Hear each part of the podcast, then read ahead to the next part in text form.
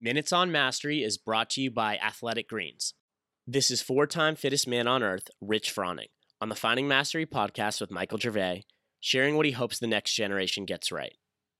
Figuring out who they are first and then not making so many decisions on emotion and not getting so tied up in you know this is something that i'm i work on too is is not being so tied up in social media and letting that define who you are and, and letting people's comments um, get to you. It's just like, man, it's the the great thing about technology is, you know, it's connected people and and helped people to all over the world to connect and to learn and all that stuff. But I think it's also um, we're not, you know, it's it's not social media because people aren't social anymore. You you go to a restaurant, people are just on their phones talking to other people or they're not talking to each other face to face. And so that's, um, I hope we can kind of break free from that soon.